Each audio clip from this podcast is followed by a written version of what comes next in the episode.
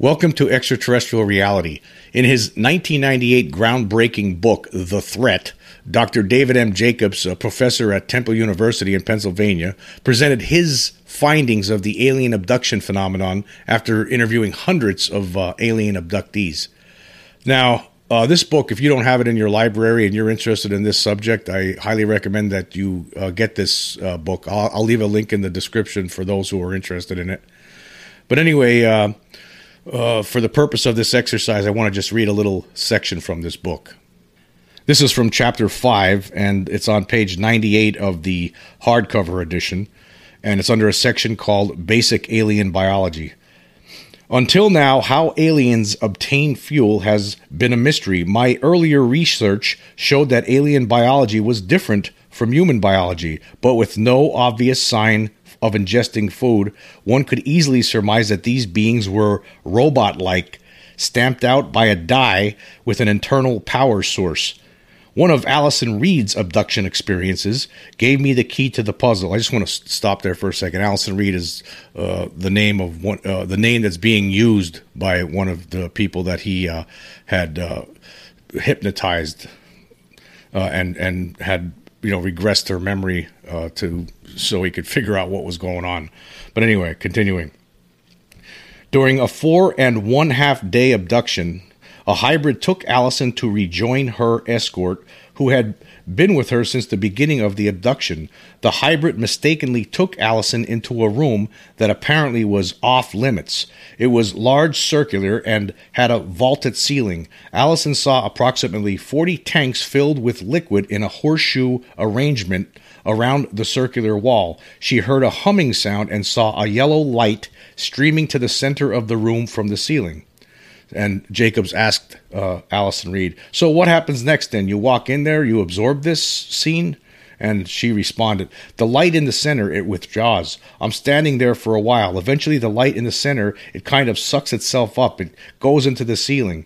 Now these things, tanks, they're like tilted back just so ever so slightly, but randomly they'll sit front, and then the water, I say water, water, the liquid just goes, it just goes. I don't know where it goes, it just goes. It may be sucked into, I don't know.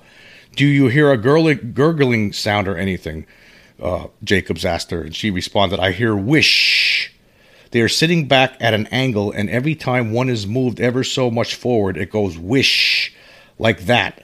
Then it's forward, and the liquid is dissipated. It's gone. I don't see like a hose coming out of the top.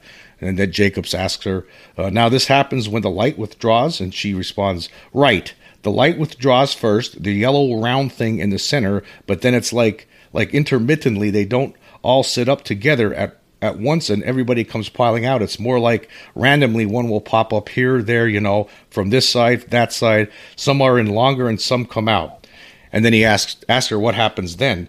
And then she responds, well, some of them, they start to come out. They come out. And then he asks, how do they come out? And she says, they walk right through it. They walk through it, he asks. They don't open the door or anything? And she says, no. And then Jacob says, they walk right through the glass, in other words? And she says, right, just like they do at my house. And then Jacobs asked her, uh, are they surprised to see you, or do they just go about their business, or what do they do when they come out? And she responds, they just walk past me. They walk past me, and I'm waiting there. Isn't this stupid? I'm waiting there for this gray guy. I'm so stupid. Why do I do that? I'm remembering this, and I'd like to beat myself over the head. I'm such a jerk. Any other time, I'm bitching that I want to run away from them, and here I stand waiting for him. And then later, then uh, it states here, when Allison's escort walked up to her, he was shocked to see her there. For him, the shock was compounded because she was wearing hybrid clothes. He quickly told Allison that they would have to go back to the shower room and return the clothes. And then she states, after I get that understanding that I could have caused problems for myself, I say to him, what were you doing? What were you doing in there? I think... I think it, you know. He just puts it off like eating and sleeping, like it's so simple. It sounds too simple to be right, but that's what I understand. And then uh, Jacobs uh, said, uh, writes, if this is true, it suggests that aliens obtain their fuel by absorption through their skin rather than by ingestion. The absorption theory is supported by reports of fetuses floating in tanks and incubator- incubatoriums. Many fetuses do not have umbilical cords, suggesting that they do not receive nourishment from a placenta. And then he, he ends this chapter by stating, thus, whatever the specific and still unknown biological processes, we now know that aliens obtain fuel differently from humans, that their skin has a unique function, and that they convert food to energy very differently. But these are mere glimpses into alien life and biology, and the reason we do not know more is that the aliens do not want us to know. They have implemented a policy of secrecy that has effectively prevented us from understanding them or their intentions. Secrecy is the cornerstone upon which the abduction phenomenon rests. The success of the alien agenda depends upon it. Now, I, I wanted to bring that up because uh, now I guess the, the question here is, what are they absorbing into their skin? What kind of nourishment uh, are, are they? Are they is is in this liquid that apparently is absorbed through their skin? Uh, now, actually, when you think about this, uh, before we even go further, I just want to point out that, you know, these beings, the way they've been described, they don't have teeth, uh, uh, and they have just some sort of a, their mouths are very small. They just have like a membrane in there. It looks like a gum. Uh, uh, so it doesn't look like they, they really could chew uh, anything. So uh, have a liquid diet uh, sounds reasonable uh, with regard to these Uh, creatures, and also uh, I guess they get it through uh, absorption uh, rather than um, than through their eating through the mouth. So, and that's very interesting. Well, now anyway, I just want to shift gears here a little bit and talk about what is in this nourishment. Now, I recently talked uh, to a, a former government engineer who worked with uh, a bunch of different uh, programs for for NASA, for DARPA, you know, a bunch of different, or uh, the C I A, different organizations. And this person uh, wants to remain anonymous. And I, I have used some of his, uh, he's, he's, this person has sent me uh, several uh, documents where he has uh, provided his theories. And I recently was given another uh, one, and it's with regard to this, his theory that basically the cattle mutilations, as he stated before, were, um, you know, the reason that they're doing this is that they're they're they need the blood for, for food. They're feeding on cattle. These these these beings are basically like insects, and uh, they feed on cattle. And, and this person also believes that uh, that uh, actually some people who are mutilated, uh, uh, there's human beings who get mutilated by these beings, and perhaps that these creatures are also feeding on human blood. Um, And as we also know, there's it's not just cattle. It seems to be mostly cattle that's uh, turns up mutilated all the time. But uh, there's been other other animals. Uh, uh, there's been horses. There's been deer. There's all, all sorts of animals that have uh, have been found in this condition where they seem to be uh, have to have been sliced up with uh, precision by precision lasers, and, and there's not a, a drop of blood inside their bodies. So anyway, I received this uh, document, and I'll, I'll share this document with you right now. Uh, my this is the the former engineer, that NASA engineer who is now retired, and this is what he states. Obviously, all living creatures require nourishment. They have to consume something. Generally, creatures that consume plant material have evolved large molar-like teeth, and carnivores have evolved sharper teeth intended for shredding and tearing flesh. In the case of the greys, from all accounts, they have very small mouths and few, if any, teeth. This indicates that they are adapted to subsist on a liquid diet. I think the main thing they want from cattle is the blood. Maybe the only reason they take certain body parts is for genetic samples. I just want to stop there for a minute, as a lot of people who uh, who have uh, researched the cattle mutilation uh, phenomenon understand. It's not just the blood they take. They cut the tongues are cut out. The uh, you know eyes are gouged out. The the, the udders are, are missing. I mean, there's just different portions uh, of the of the of the bodies that are just missing. Anyway, continuing. Uh, I think the main reason that it, think, I think the main thing they want from cattle is the blood. Maybe the only reason they take certain body parts is for genetic samples. They might be sending it back home to their buddies to clone cattle from. It would make sense that they would send home samples of any animal they happen to find that could be used to increase the food supply back on their home planet. And if the trip takes a while, it would be a lot more efficient to just send D N A samples and then try to ship a bunch of live cows. Perhaps that's the reason they also take human D N A to be sent back to their home planet, along with the samples from the cattle. I wouldn't like to guess what that's used for. Maybe they collect specimens for a nice little interplanetary zoo. Now, um, now this that this person has also uh, stated that uh, the the belief that these beings are here to colonize the planet. I think that's what's going on. I think that they're. I, I mean, I, they could be sending some things back home to, to try to to do this, like this person states, uh, like g- genetic genetic samples. Uh, but uh, you know, or maybe they're taken to other planets, not their home planet. I mean, who knows what's going on exactly? But uh, the fact of the matter is, these uh, these beings are are definitely uh, st- stealing blood from cat from cattle. We know that for a fact. And apparently, there's been cases involving humans, and we and there's also cases involving other animals. So and and and I don't know what they do with the blood before they consume it, before they absorb it. But it's apparently it looks like it could possibly be if, if this is true, if this theory is true, that they mix it in some sort of fluid or they uh, they do something with it, and then somehow they stand in this room and and it, it somehow gets absorbed into their bodies. Um, that makes sense. I mean, you know, if considering what they look like, and these things are insect-like. I mean, now some people say that there there's some reptilians involved here too. Um, you know, actually, if you read Jacobs' books, uh, he he thinks a lot of like he he thinks that you know there could be reptilians, but f- for the most part, he thinks that sometimes people might the the same descriptions are provided, and yet some people say they're insect-like, and then some people will say they're reptilians. I don't know. I don't know what the case is. I mean, we, we, it's again, like, like like Jacob states, they don't want us to know that the whole thing here is all about secrecy.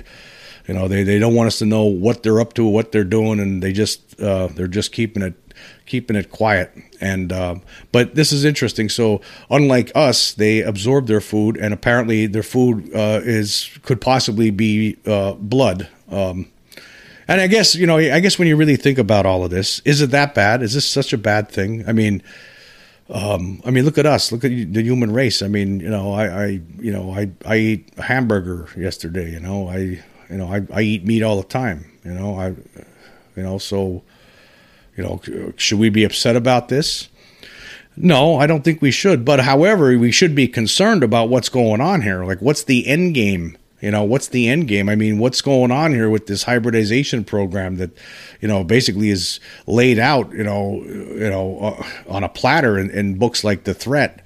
Um, you know, it could be, it could be very bad. I mean, I, I, I mean, I, again, from their point of view, and like I stated this before, it could just, it could just be indifference. Like we're just, we really don't mean much to them, but our planet could mean a lot to them, and that's why.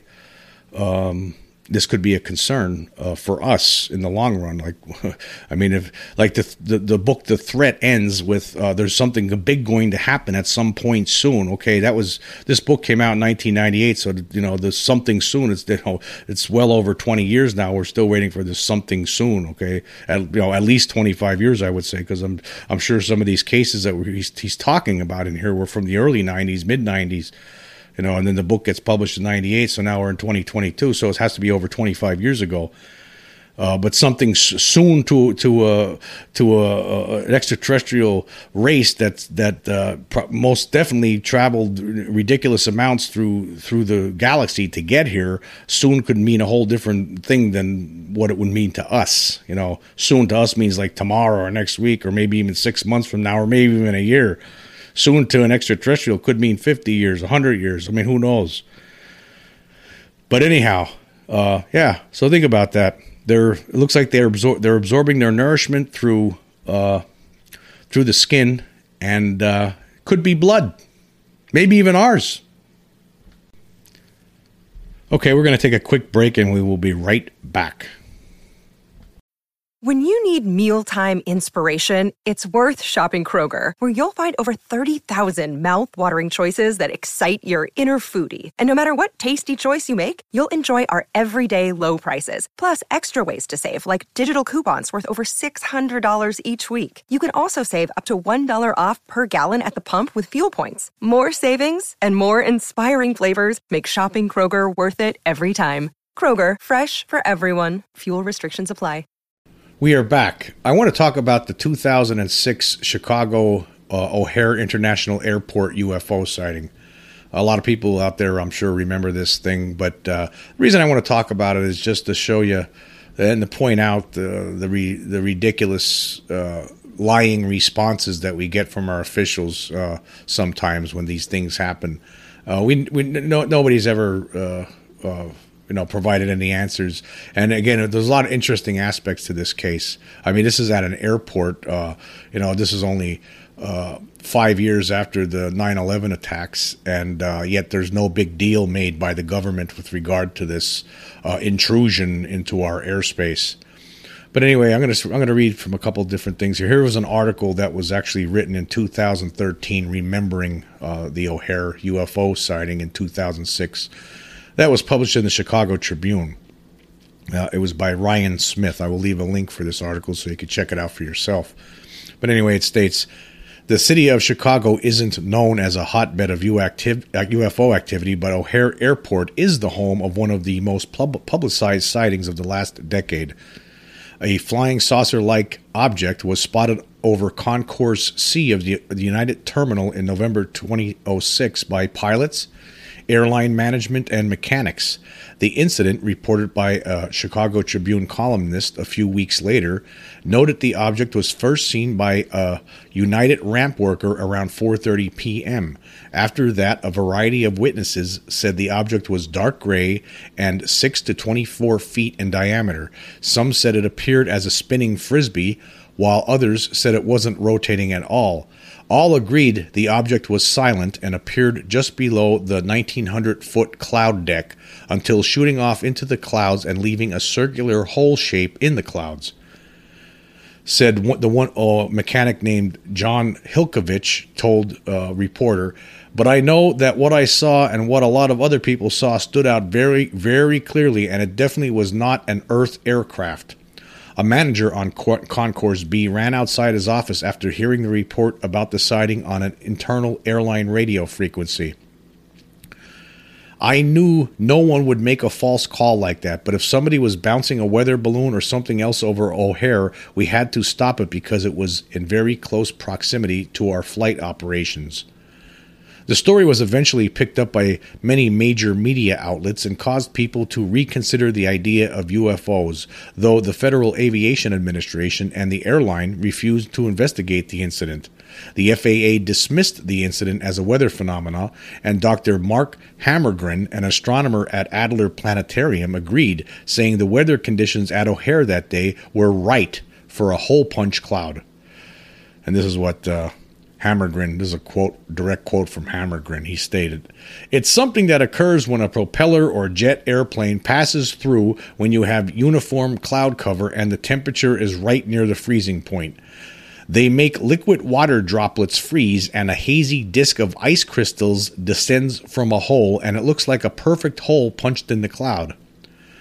But for Center for U F O Studies scientific director Mark Rodeghier, the possible alien craft that appeared in the center's own proverbial backyard remains a mystery worth exploring.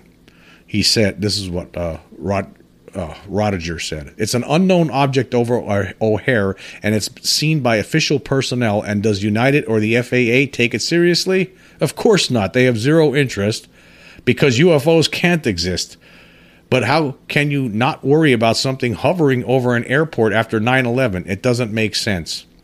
Journalist Leslie Keane also wrote about it in her book, U F Os, Generals, Pilots, and Government Officials Go on the Record, and talked about it on the Colbert Report with Stephen Colbert in twenty ten, saying the government should investigate the O'Hare incident. "This thing was hovering over Chicago O'Hare Airport at rush hour," Keane said. "Lots of people saw it. The U S government never said a word." Okay, it's very interesting, isn't it? Very interesting that the United States government never said a word. Isn't that always the case, doesn't it seem? You know, when these things happen. Let's think about this for a second. Now, I mean,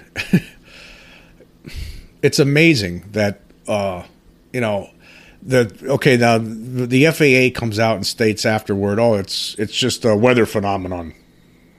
Next question, you know, that nonsense. You know, they get, they try to give, even though there was like a, you know, a do, at least a dozen people that saw this thing, and it was clearly m- a metallic and, you know, Uh, and then they, then they card out the astronomer who never who has never done any kind of research whatsoever. These you know you know they always have to go to the, the person who, who doesn't do research. They, people assume that astronomers would know before anybody else, but in most cases they, they don't know. There's you know very few astronomers who are interested in the subject of U F Os. They're interested in you know looking through telescopes at the stars. Uh, and, you know, this, the, so, oh, there have been cases where there are astronomers that come out and say, yeah, they saw U F Os, but for the most part, they don't. And, and you know, you just look at, look at the, you know, we, we have people like Neil deGrasse Tyson out there, you know, uh, you know until I, I, he needs the proof. You know, you ever see the statements that these people, these astronomers make a lot of times are absolutely ridiculous. But, uh, yeah, and, and the F A A not doing anything, uh, it's just so... Uh, You, you realize that behind the scenes there had to be something. You know, you would you would think that the Pentagon would have been interested in this. I'm certain that they were, but they're not going to talk to the public about it. But then again, you know, like we've talked about before on here, you know, the whole thing is is what are you going to do? They can't do anything about it. They can't do anything about it. They have no control over what these things are going to do. They just don't. They can't. They, if they show up, what are you going to do? You you you, you know, fire at them with their with, with, with jet fighters? I mean, it's just not going to work. You know, it's it's we're there's nothing we, the government can do, and this is a case of that. So what do they do? They come out and they just lie. It's a weather phenomenon, you know. And so how many cases throughout the years? You know, it's uh, imagination. It's uh, that person who saw that's a crackpot. You know, uh, that that guy must have been drunk. You know, stuff like that. It's it's been like that for years. Of course, in recent years, things have changed a little bit. You know, it'd be interesting to see what would happen now. You know, you know, since two thousand seventeen, now that the Pentagon has uh, basically admitted that there are things flying around that they have no, uh, they don't know what they are. Uh, you know, at least maybe now something like O'Hare happens now. You know, you might get a statement saying we don't know. At least you might get a statement now saying we don't know what it was. You know, even though. Uh, many of us know what it is. We all know what it is. It's all common sense. It's common sense what it is. And that's what I want to talk about here a little bit. Common sense. You know, a lot of people just don't have common sense. I mean, there's just some of the smartest people in the world don't have common sense when it comes to the U F O problem. They just don't. Um, and I mean, if you were to do a, even a modicum of research on this yourself, you would see that there's definitely something to this, and there's been something to it for a long time. But yet, some of the smartest people that we have, uh, you know, some of the smartest talking heads you see on T V, who uh, basically try to debunk this on a regular basis. Uh, the smartest people on the internet, the you know the people like uh, and who want to spend all their time debunking this whole thing. People like Mick West, for instance. Smart, but apparently no common sense. You know, uh, Neil deGrasse Tyson, extremely smart. You know, you know, very enjoyable to listen to. You know, when he's talking about uh, the galaxy and the universe and black holes and you know all those things. But when it comes to uh, the, the the apparent obviousness of the uh, the presence here that's on Earth, I mean, he's you know he's nowhere to be found. He's talking like a fool. Uh, he sounds like a fool. I mean, there's just no common sense there at all. I mean, it, it's funny. I mean, you could, uh, you know, something shows up and like a craft like this shows up and, you, and and a number of people see with their own eyes, or a number of people see uh, a landed craft and there's occupants walking around and then there's proof there. And I mean, you know, it doesn't take, uh, it's not, you don't have to be a rocket scientist to figure this out. I mean, That that thing, at, at, for instance, the thing at O'Hare, that was obviously not that from this planet. The, the, who's ever operating that was not. Uh, it wasn't human technology. I mean, I mean this that's that was just another case on uh, among thou- thousands, you know, thousands of cases. Another case added to the bucket, and and you know you, you had a bunch of different eyeballs looking at it that saw it.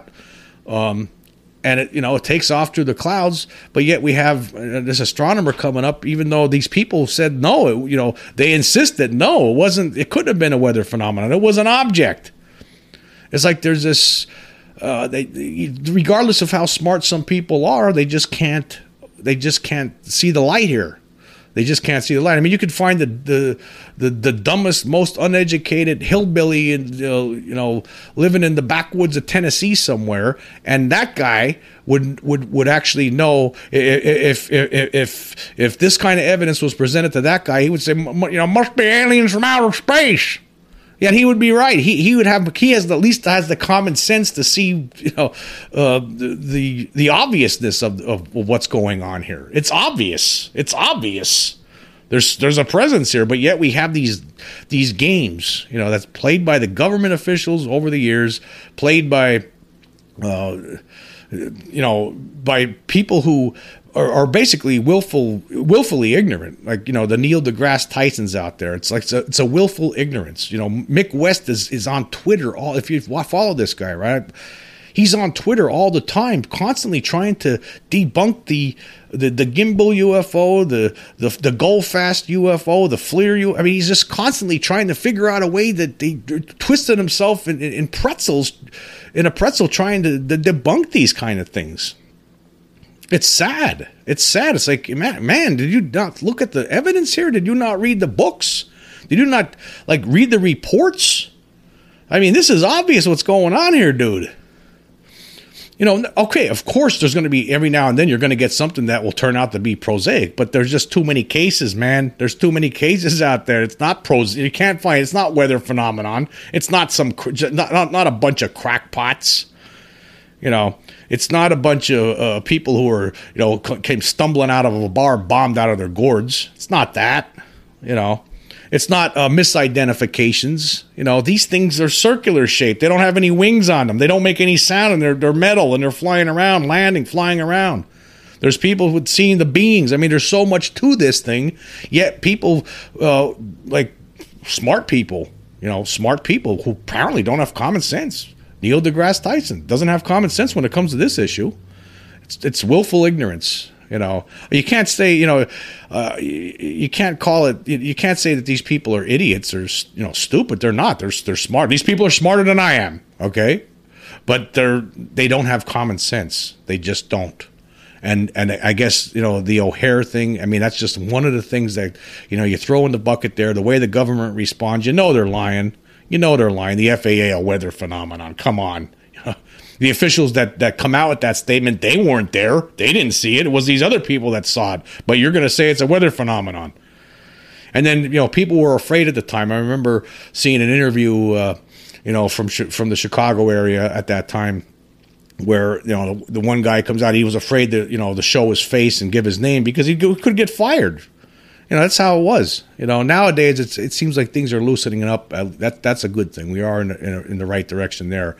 You know, I think that people now are, they could say uh, what they saw without uh, you know, fear of uh, you know, being removed from their job.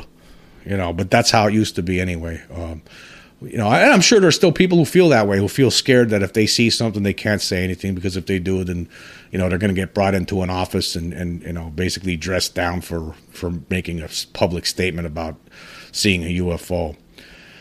But anyway, yeah, just yet another example, uh, the O'Hare incident, another example of, you know, something that's obvious, obvious that wasn't an object from another world, uh, operated by extraterrestrials, and yet we have people who just don't want to accept that fact, and and you get the official statements basically giving telling lies, and uh yeah but anyway um yeah